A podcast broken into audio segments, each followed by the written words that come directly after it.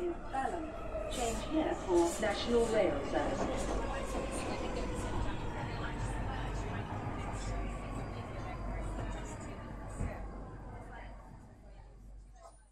Bine te-am regăsit în stația Londra. Eu sunt Manuel Cheța de la manuelcheța.com și tu asculti podcastul Un român în Londra. Suntem acum la episodul numărul 155 denumit Census 2021. În acest nou episod de podcast vorbim despre, sau o să vorbesc eu bineînțeles, despre participarea la recensământul din 2021 din UK, situația COVID la zi și despre adevărurile dureroase legate de româncele traficate prin Europa, mai ales că suntem în luna potrivită, luna femeilor și cred că este bine să avem un uh, awareness mai mare legat de fenomenul ăsta foarte urât. Înainte de orice, trebuie să pomenesc faptul că podcastul de față este partea Think Digital Podcast Network. Mă găsești pe Podbean, iTunes, Spotify, radio.com și pe YouTube. Melodia de fundal ce auzi în podcast este Weightlessness și a fost creată de Daniel Birch în albumul Ambient Volumul 1 pe site-ul freemusicarchive.org. Printre oamenii faini care trebuie menționați și o să fie menționați foarte des de acum încolo, bineînțeles, este Run de Hub, te ajută pe probleme de muncă și de Brexit, Setter QA pe YouTube, The 3 Million pe Twitter, acolo găsești tot felul de sfaturi legate de emigrare, imigrare și viața în UK, Centrul Filia, care se ocupă cu, să zicem, informarea populației legată de violența împotriva femeilor și eclair.org, care se ocupă de informarea populației legată de traficul de persoane, care, despre care o să vorbim ceva mai mult chiar în episodul de față. Și așa, uite că am mai trecut o săptămână, mai mult, cu mai mult sau mai puține, să zicem, aventuri. Important lucru este că s-a împlinit în un an de zile de când suntem în lockdown, în mod oficial este considerat acum un an de zile de lockdown, pe 23 de martie 2021. Acest episod de podcast a început să fie înregistrat în data de 23 martie și va fi terminat de înregistrat în data de 24 de martie. Deci avem uh, înregistrări la ore foarte târzii și avem un an de zile de lockdown și ultima săptămână a fost uh, plină de informații legate de un an de zile de lockdown, ce am învățat, ce am mai trăit, ce am mai descoperit și, bineînțeles, care este speranța noastră pentru să zicem, uh, viitorul apropiat. Până ajungem acolo să discutăm despre COVID și așa mai departe, hai să discutăm puțin de recensământul din 2021 din UK. Am participat la recensământul acesta, era cât pe să nu particip, din fericire partenera mea mi-a zis că putem face un fel de COVID, uh, pardon, census sau participare în mod individual. În mod normal, proprietarul casei unde locuim, el a primit formularul și atunci el completează tot felul de chestii. Și în cazul nostru el completase undeva că noi doi suntem uh, vizitatori. Dar uh, nici el nu s-a informat, nici eu nu m-am informat prea mult, să ne dăm seama de fapt că putem uh, face, să zicem, și individual, să răspundem la întrebările de recensământ și asta am făcut. Am pus un link în show notes cu o pagină de unde poți să ceri un cod individual de participare a recensământului și se face totul online. După ce primești codul individual, o să poți răspunde la tot felul de întrebări legate de muncă, sex, vârstă, naționalitate și așa mai departe, cu ce mergi la muncă, de exemplu, și atunci chestia asta s-ar putea să îi ajute destul de mult pe cei de la autoritățile locale în special. Ca o chestie interesantă, ci că rezultatele efective ale recensământului se pot afla doar după 100 de ani de zile. Acum, pe parcurs, ce o să aflăm vor fi doar niște chestiuni legate de sumar. Și, în mod interesant, îți dai seama, recensământul ăsta va prinde ceva detalii, dar va scăpa probabil sute de mii sau dacă nu chiar milioane de oameni care fie sunt ilegali, fie nu vor să participe la acest recensământ. Pentru că, din ce am înțeles eu, inclusiv Home Office a recunoscut faptul că în UK sunt undeva pe la vreo 1,5 milioane de oameni nedocumentați pe nicăieri. Așa că recensământul se pare că nu o să prindă pe respectivii și alți oameni ceva de genul ăsta.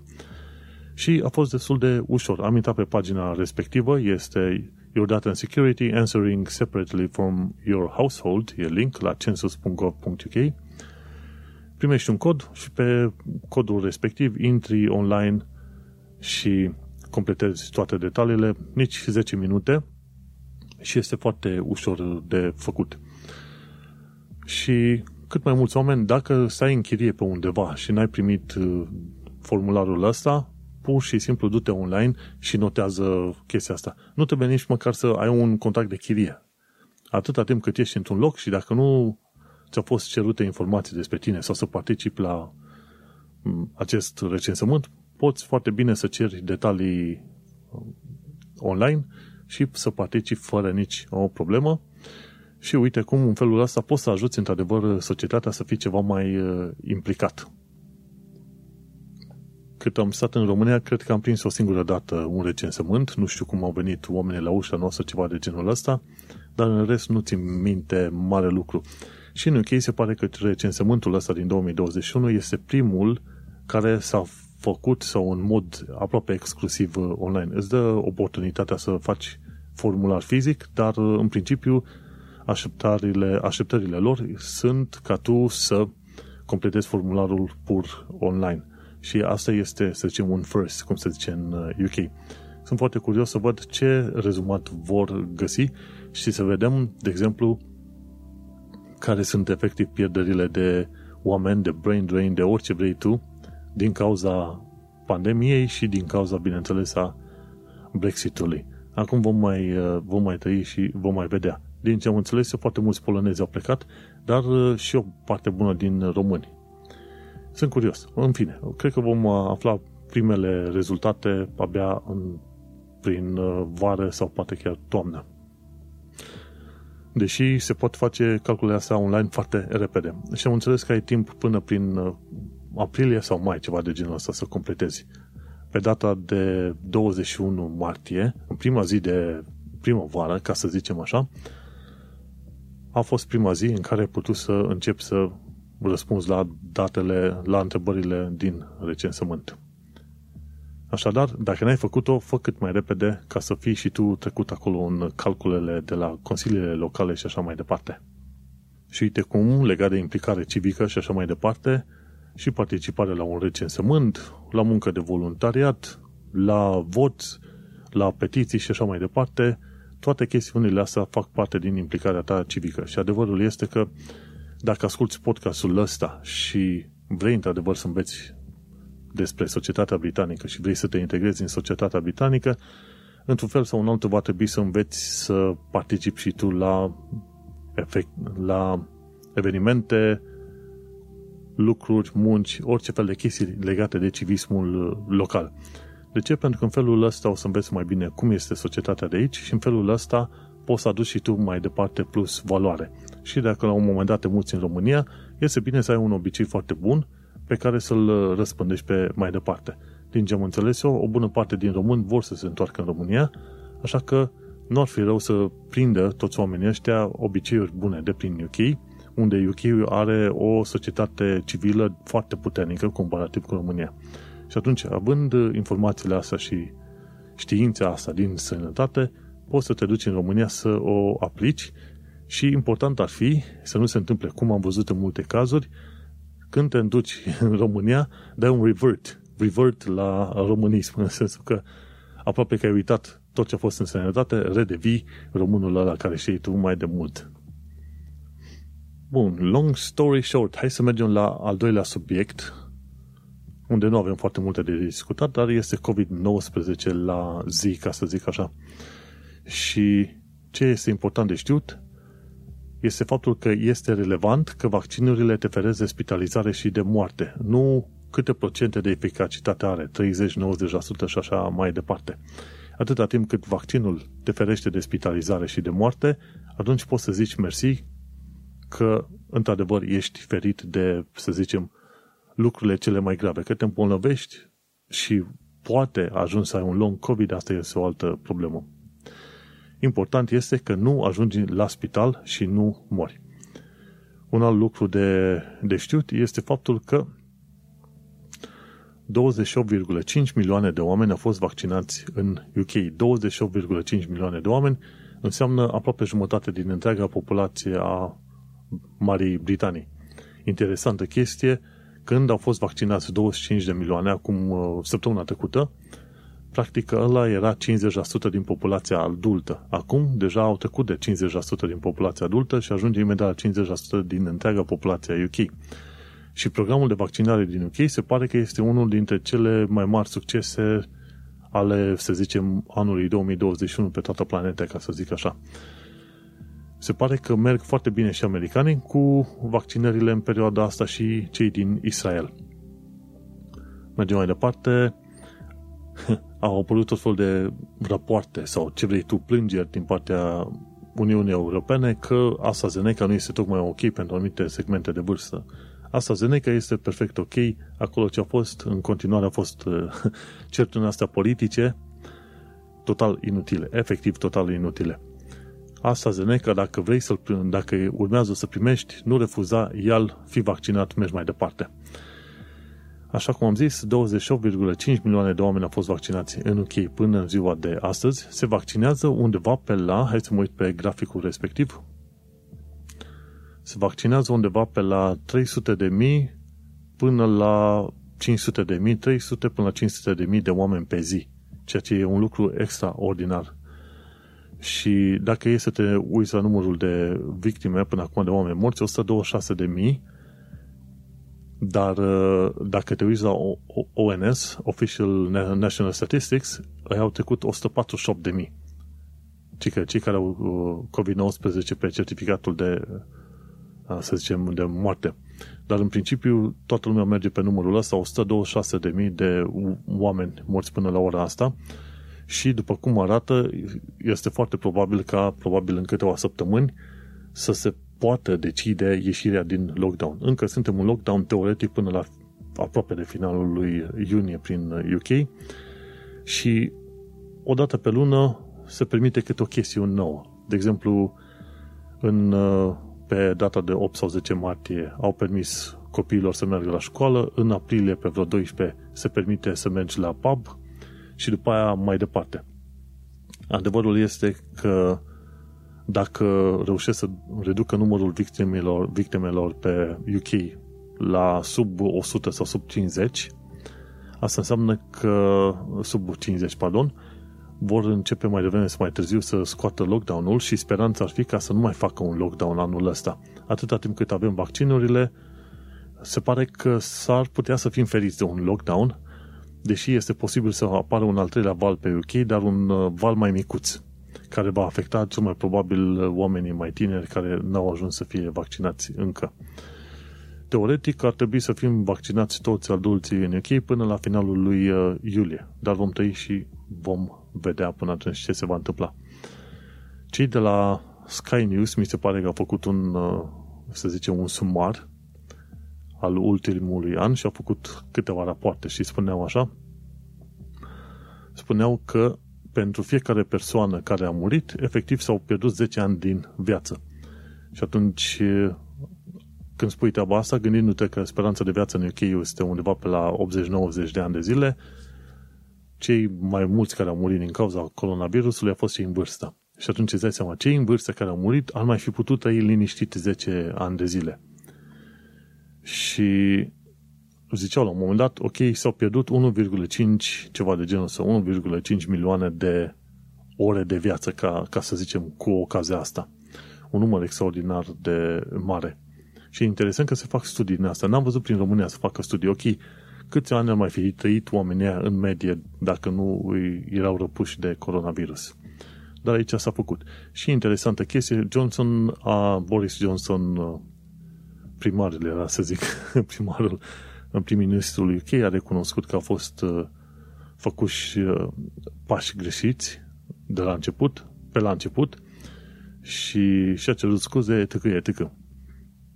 Important e că până la urmă în momentul de față vaccinarea merge, să zicem, destul de binișor și că mai devreme să mai târziu vom ieși din uh, lockdown. Vom tăi și vom vedea. Adevărul e că mulți oameni vor să scape de lockdown și de pandemie în sine ca să poată merge în vizite pe oriunde ar vrea ei să meargă. Deocamdată, din cauza lockdown-ului, n-ai voie să părăsești area ta locală. Area locală nu este foarte bine definită, dar în principiu se consideră până la supermarket de unde iei de mâncare și înapoi, ceva de genul ăsta. Restul sunt șanse să primești amendă dacă n-ai motive suficiente de a părăsi zona în care stai, respectiv muncă sau voluntariat, ceva de genul ăsta. Bun, și atunci lumea încă așteaptă să vină marea salvare a verii și a lockdown-ului care să fie închis și, bineînțeles, a vaccinurilor.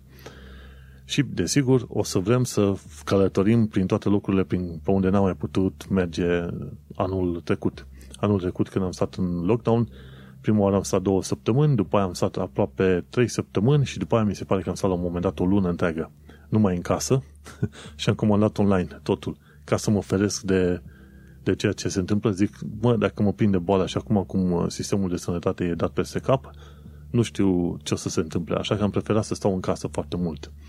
Și după aia am stat că ieșeam din casă cam o dată pe la vreo două săptămâni, ceva de genul ăsta. Și uh, a fost o perioadă destul de dificilă. Anul ăsta am ieșit mai des. Ba la aer curat, ba la cumpărături și așa mai departe. A fost probabil un an greu și, într-un fel, unul dintre cei mai grei ani, pe de o parte, și un an ok pe de altă parte, pentru că am reușit să mențin jobul într-o perioadă în care extraordinar de mulți oameni au trebuit să se fie în șomaș tehnic, fie și-au pierdut jobul. Și dacă mă întreb cum mi-am, mi-am menținut jobul, ei bine, lucrez în IT. Vrei să nu-ți pierzi jobul sau să poți să te muți repede dintr-un, dintr-un job în altul, du-te pe muncă de IT. Hai să mergem să discutăm acum de treburi ceva mai serioase, mai ales că este Luna Femeilor. Am o secțiune aici numită Luna Femeilor. Anul ăsta cum a fost să zicem, cu tot felul de chestiuni destul de dureroase, mai ales cum a fost cu Sarah Everard, care a fost răpită și ucisă și așa mai departe, cred că se potrivește, e potrivit acum să povestim mai pe larg de tot felul de subiecte, inclusiv despre faptul că româncele care sunt traficate în Europa, torturate, abuzate, violate, ce vrei tu mai departe, sunt, suntem pe locul întâi la clasificarea asta pe Europa. Și în anumite situații, ci că a crescut uh, numărul de victime chiar de 10 ori, mi se pare, în ultimii câțiva ani de zile, ceea ce e o chestie extraordinar de cruntă. Și am urmărit o serie de documentare, am citit articole pe chestiunea asta, mai ales că uh, în perioada asta este, nu să zicem uh, în vogă, dar uh, este chiar uh, potrivită pentru mai ales luna femeilor curios lucru de luna femeilor, în loc să-i zici, ok, ce faine sunt femeile, etc., ești nevoit să scoți în evidență ce lucruri de rahat se întâmplă și în România și în alte părți, dar uh, poate în felul ăsta putem să conștientizăm mai mulți uh, ceea ce se întâmplă în jurul nostru și să înțelegem de ce, de exemplu, nu este ok, una la mână, să, să te duci să te folosești de servicii, servicii de prostituție și a doua, să consideri victimele, victimelor prostituției uh, ca fiind niște individe care nu merită respect, bun simț și așa mai departe. În fine, pe UK este în caz că tu ca femeie te simți urmărită de cineva sau chiar vezi că cineva te urmărește, este National Stalking Helpline 0808 802 0300 dacă cineva te urmărește și vrei să scapi de persoana respectivă, dacă nu te ataca sau ceva, 0808 802 0300. Din ce am văzut și în UK, deși în UK viața femeilor în principiu este mult mai protejată decât în România, totul se întâmplă că una din șase femei în UK a fost hărțuită într-un fel sau în altul și în UK s-au înregistrat chiar unul una din 40 de femei violată sau tentative de viol în UK, ceea ce este un număr uh, destul de mare și nu te-ai fi așteptat. Știi, e ca un fel de, uh, să zicem, informație pe care n-ai crezut că o poți uh, descoperi și legată de, să zicem, fenomene care se întâmplă destul de aproape. Și lucru pe care le, le mai aflu și eu de la femei, când, mai ales când îmi zice și partenera, uite, ăștia te fluieră sau țipă la tine când treci pe, pe lângă sau ceva, tot fel de chestii. Lucruri care nu se întâmplă bărbaților. Și aici, la subiectul ăsta care, pe care îl vezi, lucruri care nu se întâmplă bărbaților, bineînțeles, vreau să discut și despre cazul Larisei, nu cazul, viața, pardon, Larisei Bunariu, care împlinește, uite, pe 23 martie 96, împlinește acum 25 de ani. Îți dai seama, cineva născut în anii 90, când noi abia începeam generală și așa, a ajuns totuși să trăiască în epoca teoretic modernă, inclusiv în perioada asta, după ce România a intrat în Uniunea Europeană, a ajuns să trăiască tot felul de chestii din astea groaznice, în care răpită, violată, sechestrată, terorizată și așa mai departe. Și e uimitor cum autoritățile și din UK și din România și din Germania, în destul de multe cazuri, tratează situațiile astea cu ușurință. Iar când te uiți la tot felul de reportaje și documentare și așa mai departe și vezi cum sunt chinuite fetele astea, stai să te întrebi, băi frate, tu ca bărbat, tu n-ai sta, că tu ai luat o bâtă și începi să dai în stânga și în dreapta, știi? Dar uite-te că ele au stat, sau chinuit și așa mai departe.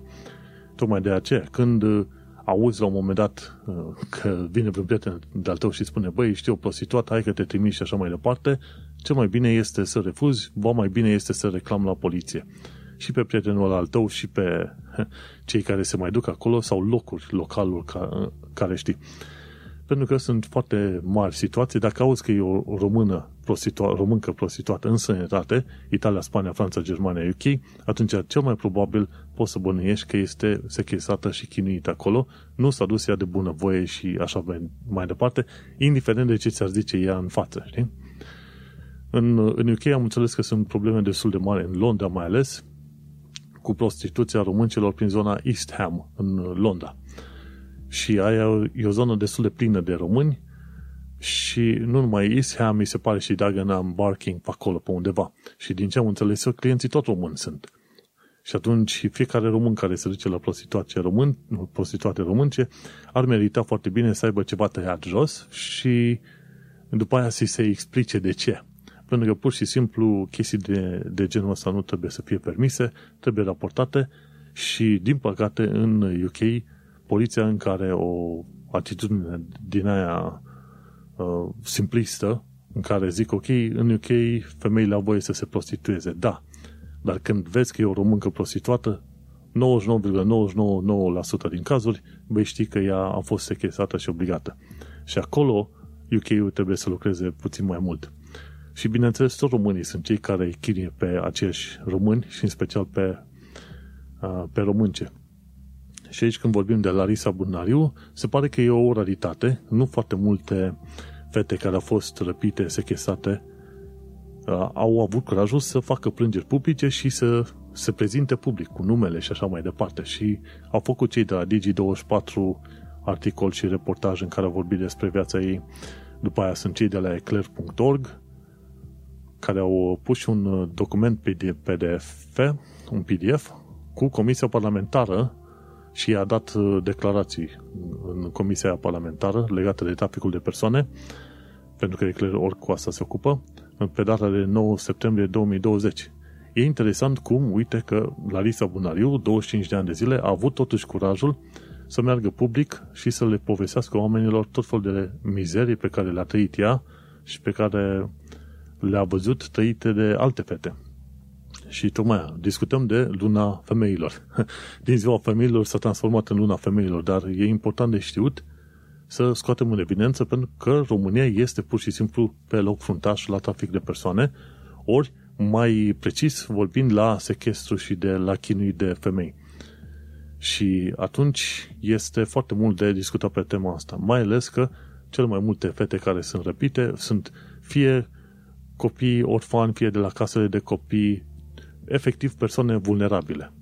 Pentru că acolo se uită. Iar ăștia care, bineînțeles, răpesc fetele și le duc și le chinuie și așa mai departe, ăștia sunt mai rău decât animalele. Știi că animalele se duc și omoară când au nevoie să mănânce. Ăștia de plăcere și pentru că sunt niște mizerabili ordinari. Tocmai de aceea, dacă îți propune cineva să mergi la prostituate, ai grijă că s-ar putea ca ăla să fie și tu în sine să fii complice la tot felul de măgării din astea. Așa că, nu. Cei de la ProTV au, au, au, au avut un articol pe chestia asta. Cei de la presa.ro au avut la fel articole și au chiar de curând au făcut o, fac o campanie Larisa își ia copiii înapoi. Până la urmă a ajuns Larisa să aibă și a doi copii viață grea, urâtă și statul i-a luat copiii din cauza faptului că este victimă și statul, o chestie pe care o să o descoper foarte des în uh, viața acestor victime, statul, una, nu oferă protecție victimelor traficului de persoane, doi, când uh, ai nevoie de poliție sau ceva să-și facă treaba, nu-și fac treaba, ei mai degrabă zau cu șut în curs și te dau afară. Tocmai de aceea, eu sunt de părere că toți polițiștii ar trebui dezbrăcați de haine și adusă generație nouă, dar verificați toate neamurile lor până la a treia generație stânga-dreapta, sus-jos, să nu fi fost în poliție sau ceva muncă de stat. Nimic. Vrei poliție, ia un grup total nou de oameni, pentru că grupul vechi sunt uh, pur și simplu depășiți și n-ai nevoie de așa ceva. Și nu, uh, ea a povestit pe presa.ro, Larisa s-a povestit despre viața ei, cum a fost purtată prin Europa de ani de zile și cum a reușit să fugă de colo-colo din când în când. Și ți s-ar părea că e o poveste așa, fantasmagorică, dar nu e adevărat, ci faptul că asta e experiența multor, multor femei din familii de sămate. Și, de exemplu, pot să povestesc foarte clar, de exemplu, cunosc femei mai în vârstă care erau forțate măritate la vârsta de 16 ani de zile și asta era undeva când, prin anii 60-70, ceva de genul ăsta, în România se întâmpla. Și E curios cum, uite, și în România anului 2020 se întâmplă asemenea mizerii și, bineînțeles, autoritățile care ar trebui să protejeze nu fac treaba asta. Sunt atâtea cazuri din astea urâte, Alexandra, ce vrei tu pe România, alea sunt doar vârful icebergului. În România, efectiv, corupția și statul este portaș la chinul femeilor respective și la viața urâtă din, din România. Efectiv, statul, acel stat care îți mănâncă banii.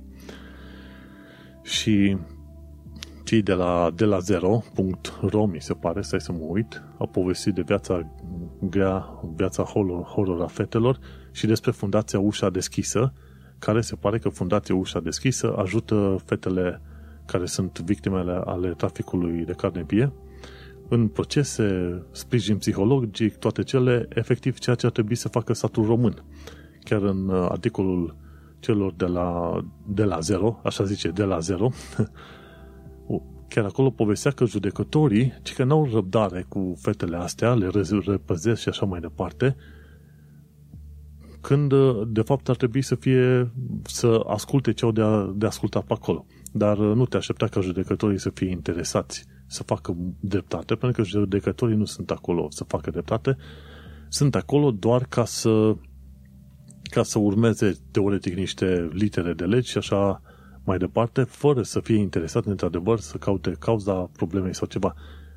Când ajungi la judecată, să nu crezi vreodată că judecătorul este acolo să afle dreptatea sau să, să facă dreptate în vreun fel. Nu. El e acolo să noteze niște hârtii. Dacă ai hârtiile foarte bine puse la punct printr-un avocat, atunci sunt șanse foarte mari că judecătorul va fi, să zicem, relativ de partea ta dacă nu cumva judecătorul este neam și prieten cu avocatul uh, atacatorilor. Atunci situația este total diferită. Din păcate, ideea de dreptate și ideea de relaționare cu statul român este extrem de aleatorie, în sensul că doar unul din 10 oameni din uh, România, că discutăm de avocați, de judecători, de polițiști, procurori, ce vrei tu, doar unul din 10 este mult real interesat să își facă treaba. Restul sunt o pleavă ordinară. Și mergem mai departe, este un uh, documentar făcut de cei la Dispăruți fără urmă. E chiar un canal de YouTube, Dispăruți fără urmă și au publicat un articol, un documentar nou pe 3 decembrie 2020, unul de vreo 50 de minute, în care Larisa Bunariu a povestit punct cu punct tot felul de etape în care a trebuit să fugă, să scape, să sufere de pe urma violatorilor. Și atunci, gândindu-te și aflând istoriile astea, istorii care nu-ți plac și sunt râte, uh, stai și te întrebi, băi, ok, dar ce și cu clienții aia, cu ghilimele de recoare? Ce cu clienții aia? Ce a fost în capul lor, cum se comportă și care e? Atunci îți dai seama că și clienții și traficanții sunt uh, aceeași monedă și la fel de mizerabil pe cum ai vrea tu să-i crezi. Tocmai de aceea trebuie luat în considerare și să susținem oameni gen, genul Larisei Budnariu. Am înțeles că ea are în mod constant contul de Facebook închis, pentru că se pare că prietenii traficanților o tot raportează și închid contul. Așa că vrei să afli mai mult, caută pur și simplu Larisa Bunariu Digi24 sau Eclair și o să afli mai multe detalii. Și cine știe, poate într-o zi România va ieși din topul ăsta mizerabil. Și aici, ca să termin uh, foarte scurt prima parte a podcastului, să nu uităm că tot felul de fundații, ONG-uri și alte chestii legate de întrajutorarea oamenilor și pe probleme de muncă și de imigrație și de trafic de persoane, ghesat, sunt ținute în picioare și menținute în mare majoritate de către femei. Și acum, în principiu, când văd chestii de genul ăsta, mi este rușine ca bărbat când văd implicarea atât de mică, de slabă și de inexistentă a bărbaților în uh, asemenea, să zicem, ONG-uri sau activități foarte utile. În fine, cam asta a fost prima parte a podcastului pentru radio.com. Ne auzim pe data viitoare. Dacă vrei să asculti tot podcastul, nu uita să intri pe manuelcheța.com.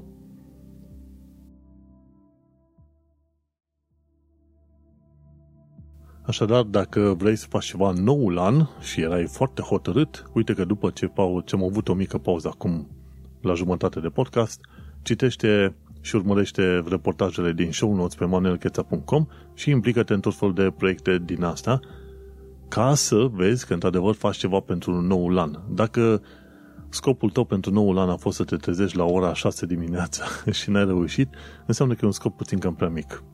Hai să mergem pe mai departe ne uităm la limba engleză și cultura britanică. 15, 15 cuvinte noi de folosit.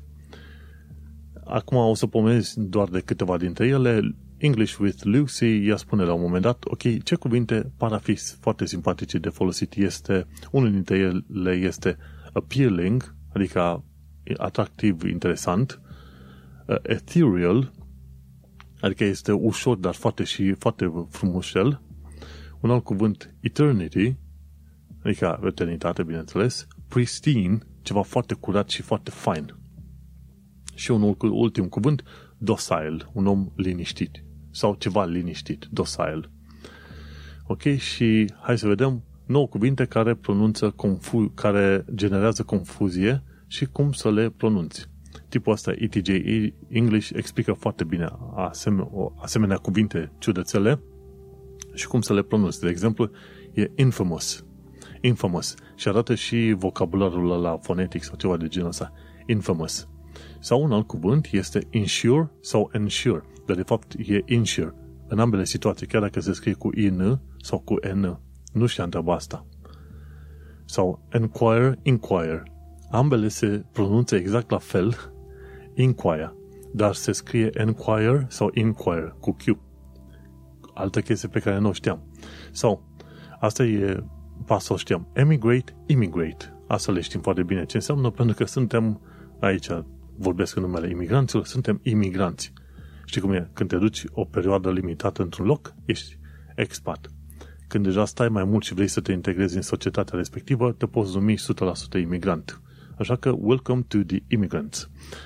Bun, și cam atâta cu limba engleză și cultura britanică. Slăbuți de data asta, dar asta e. Mergem mai departe la informații practice.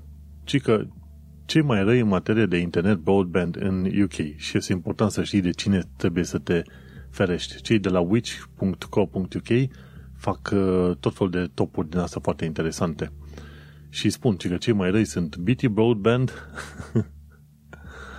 Uh, în principiu sunt cunoscuți cei mari. Cei mari care nu sunt tocmai cei mai simpatici, nu întotdeauna. E BT, e Sky, Talk Talk și Virgin Media. Și ideea este că dintre toți ăștia, experiența pe care o avem noi cu Virgin Media este relativ ok, pentru că ei îți oferă și viteze mai mari.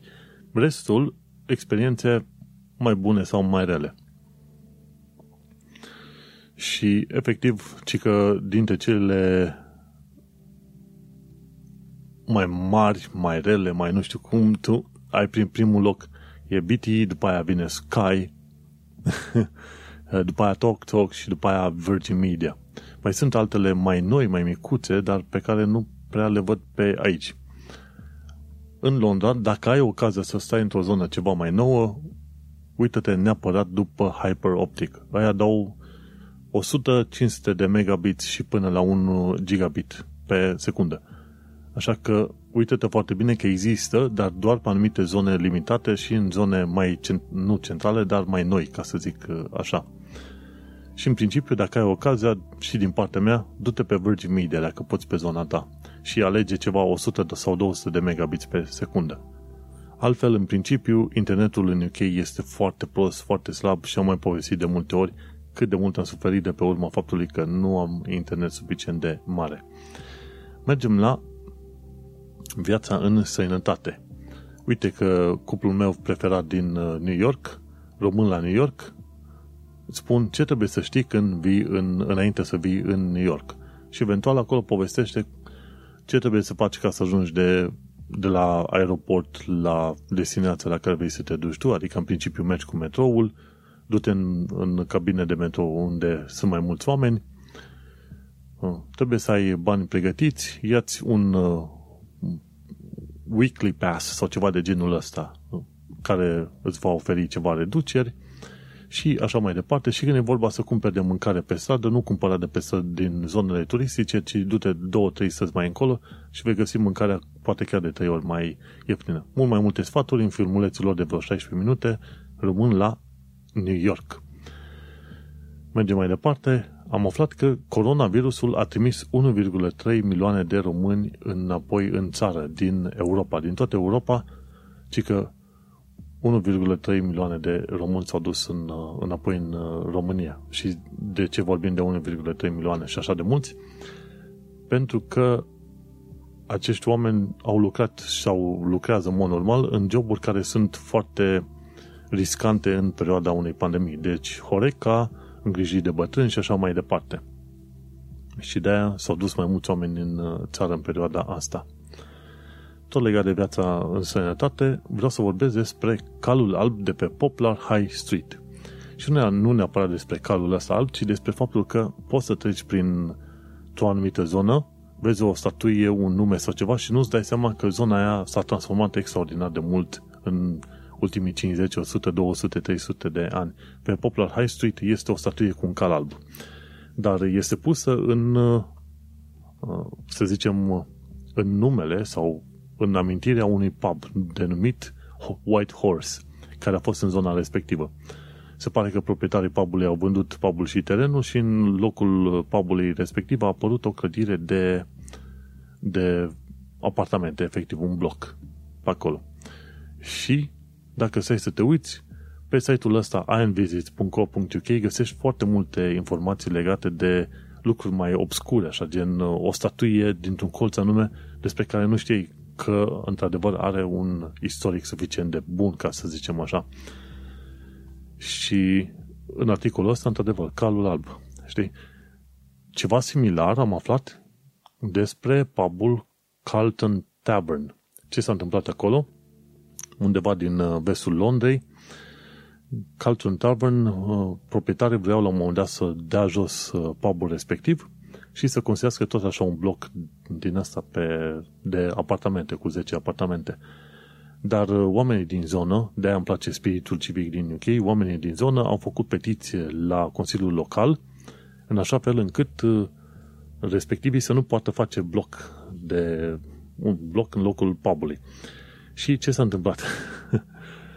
în, uh, în perioada aia,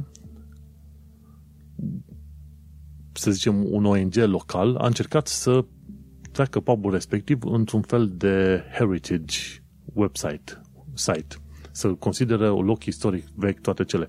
Au venit atunci uh, inspectori, au făcut poze din uh, toate unghiurile la acel pub și la scurt timp, când urma să primească, să zicem, titlul de proprietate protejată, proprietarii au dărâmat pubul efectiv cu bulldozerul.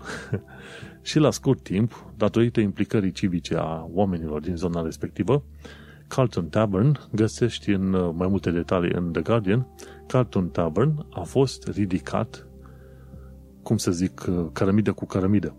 Deci, efectiv, Consiliul Local din Westminster a obligat proprietarii să reconstruiască pubul de la zero, în funcție de detaliile din uh, acel document salvat de către inspectorii care a făcut să răpoze din toate direcțiile.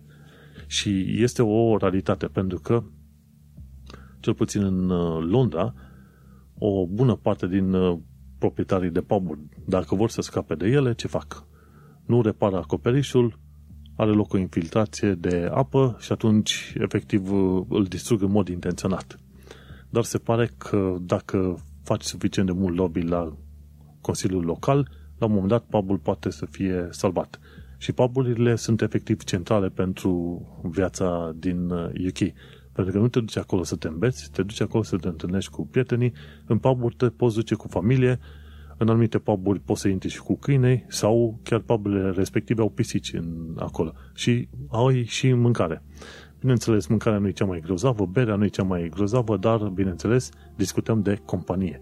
Și tocmai de aceea și pubul ăsta, Carlton Tavern, a avut uh, așa de multă priză la oameni, pentru că era un loc de, era un public house, un loc de întâlnire a vecinilor, unde să își mai petreacă ceva timp unii cu alții. Și cam asta, a, uite că mai e o chestie, vizitează Brixton și comentariul din partea mea, dar ziua. A lady in London a scris un uh, articol legat de vizita în Brixton. Ce să vizitezi, pe la ce piețe să te duci, pe la ce, să zice, puburi să, să te mai aciuezi, ca să zic așa, să te uiți la picturile murale de peste tot. Și paranteza e că dacă vrei să te duci să vizitezi, într-adevăr e fain să vizitezi acolo ziua, mai ales în weekend, dar nu neapărat să-ți faci de lucru prin uh, zona Brixton noaptea. Asta așa sfat prietenesc. Brixton, Peckham nu sunt cunoscute. Brixton, Peckham, um, East Ham, uh, Dagenham, Ilford, anumite zone din Ilford nu sunt cunoscute ca fiind zone foarte simpatice. Așa că, da, ziua poți să vizitezi multe locuri, noaptea mai puțin. Și cam asta cu viața în străinătate. Și să mergem mai departe la ce anume actualitatea britanică și londoneză. Guess what? Un lucru foarte bun și o știre foarte bună pentru toate femeile din UK și probabil o să însemne și din lume, curând, foarte curând, UK va începe să facă dosare penale pentru misoginism. Și misoginism este tradus ca fiind tot felul de chestiuni legate de hărțuire, vorbituri cu femei și așa mai departe. La misoginism este trecut inclusiv fluieratul. Dacă fluier după o femeie, ea te poate raporta la poliție și atunci o să primești cel puțin amendă, dacă nu mai mult. Asta mi se pare un lucru foarte bun pentru că dacă tu vrei să intri în vorbă cu cineva, te duci și vorbești cu persoana respectivă și așa mai departe, nu te pui să fluieri, să faci semne, o scenă, să țipi și așa mai departe. Nu. Raportezi la poliție în curând, nu știu exact când vor începe să aplice măsurile respective, dar uh, vor fi înregistrate de către poliție chestiile astea. Și acum nu știu când vor începe într-adevăr să pună în aplicare toată chestiunea asta, deși din 2018 s-au tot chinuit să facă acea lege a misoginismului. Așa că, tututut, hai să vedem. Da. S-a câștigat cu 310 voturi împotriva 238. Și îți dai seama că o bună parte care a votat împotriva legii asta misoginismului a fost, bineînțeles, de la conservatori, că nu, nu, ce se poate. Bun. Uh, ce am aflat de curând este că Home Office vrea să, ca protestele să se facă în liniște, ci că noile reguli legate de, pe care vrea să le împingă înainte Home Office-ul legate de proteste îți impun să protestezi în liniște. Motiv pentru care în Bristol uh, un protest a dus la arderea unor mașini de poliție și a asediul unei secții de poliție. Deci în Bristol, în uh, vestul uh, Angliei, în sud-vestul Angliei, cum ar veni, au, au fost extrem de nervoși oamenii respectiv și au asediat o, o, o secție de poliție pentru chestia asta, tocmai pentru asta. Așa că nu știm într-adevăr dacă propunerea de Home Office va merge mai departe, dar uh, foarte mulți oameni sunt îngrijorați de faptul că Home Office vrea să limiteze dreptul la protest. Merge mai departe, ci că tinerii britanici nu sunt interesați de skillurile digitale. Și atunci este un lucru dificil pentru că dacă n-ai tinerii britanici care să acopere cel puțin joburile în IT sau chestiunile unde se cer skill-uri digitale, ce te faci? Că firmele vin în UK, vor să crească și au nevoie de oameni din uh, anumite domenii. Boris Johnson zicea la un moment dat că firmele ar trebui să prioritizeze, să zicem, munca autohtonă britanică. Problema este că dacă nu găsești oamenii local, ce te faci? Ești nevoit să iei mai devreme sau mai târziu oameni din afară. Și când auzi că tinerii britanici nu sunt interesați de skillurile digitale, stai să te, să te întrebi de ce oare de ce oare se face atât de mult caz de imigrație când până la urmă firmele au nevoie de oameni, iar UK-ul în tot felul de cazuri nu poate oferi acei oameni. De exemplu, hai să luăm construcții și munca la câmp. Britanicii nu, nu sunt lucră alea. Britanici, dacă lucră în construcții, probabil că lucră pe joburi ceva mai bine, dar nu neapărat munca de jos. Spăla de vase și alte tipuri de muncă de jos. La fel, britanicii nu sunt foarte interesați de alea. În supermarketuri, da, mai vezi și britanici, dar nu extraordinar de mulți. Și atunci te duci pe mai departe și vezi, ok, sunt tot felul de joburi pe care nu vor să le facă britanicii. Și atunci ce faci? Cine se va ocupa de ele? Până când creezi o armată de roboți, mai e. Bun.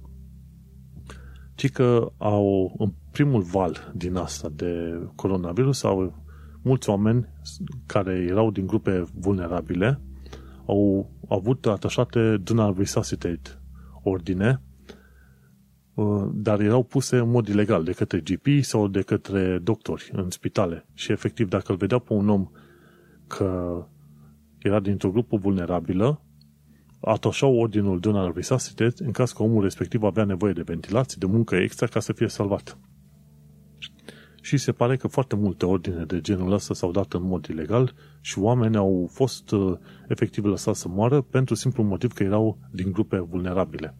Sunt curios să văd că nu se apare în inquiry pe tema asta.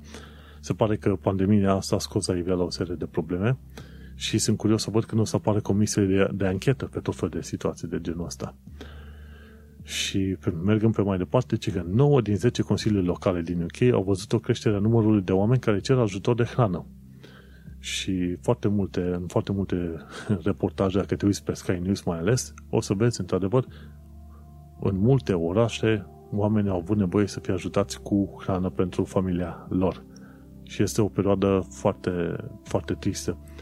Și acum chestiile astea au fost exacerbate de, bineînțeles, faptul că nu poți să lucrezi în perioada asta. Și ce s-a mai descoperit acum ca ultimă știre, ci că 600 de plângeri împotriva agenților Poliției Metropolitane pe motive care mai de care mai grave, inclusiv uh, violență domestică și așa mai departe. Ci că Poliția Metropolitană în Londra are undeva pe la vreo 30.000 de angajați. 600 de plângeri n-ar fi extraordinar de multe, dar ar însemna asta cât e 30.000 împărțit la 600 ar veni, ce știu, a 50 parte, ceva de genul ăsta. Deci 2% din, uh, uh, din angajați au primit plângeri pe tot felul de motive. Ca 2% din angajați să fi primit plângeri, asta înseamnă că undeva probabil poate chiar 5 sau 10% n-au comportament demn de poliție sau poate chiar mai mulți oameni, mai mulți agenți n-au comportament demn de poliție. Așa că, de obicei, ca să ajungi să raportezi un caz, înseamnă că s-au întâmplat probabil alte 10-20 de situații în care a dus la acel caz să fie raportat. Dar nu. În lumina ceea ce s-a întâmplat cu protestul, să zice, cu vigil, cum îi zice, am și uitat termenul în limba română, mai contează când a fost la priveghi pentru Sarah Everard, faptul că agenții de acolo au arestat nu știu câte femei, n-a aplicat bine pentru Poliția Metropolitană și faptul că un agent al Poliției Metropolitane a omorât o femeie, el își a picat bine.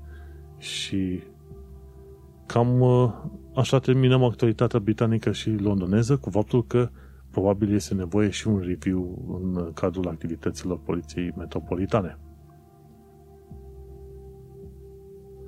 Cum am zis, o săptămână plină de activități, de informații, de evenimente care mai de care mai grele, mai grave, mai uh, uh, sper eu, informative și știrile informative și toate cele ce le povestesc în podcastul ăsta, sper eu să fie utile. De ce? Pentru că mă gândesc că de la o săptămână la alta tot avem șansa să învățăm lucruri noi și eventual să ne și implicăm în activități noi sau interesante. Până una alta, cam ăsta este finalul de episod. Am trecut de pe o zi pe alta cu înregistrarea asta. Acest episod a fost înregistrat în data 23-24 martie 2021. Eu sunt Manuel Cheța de la manuelcheța.com și tu ai ascultat podcastul Un român în Londra, episodul 155, Census 2021. Ne mai auzim pe data viitoare.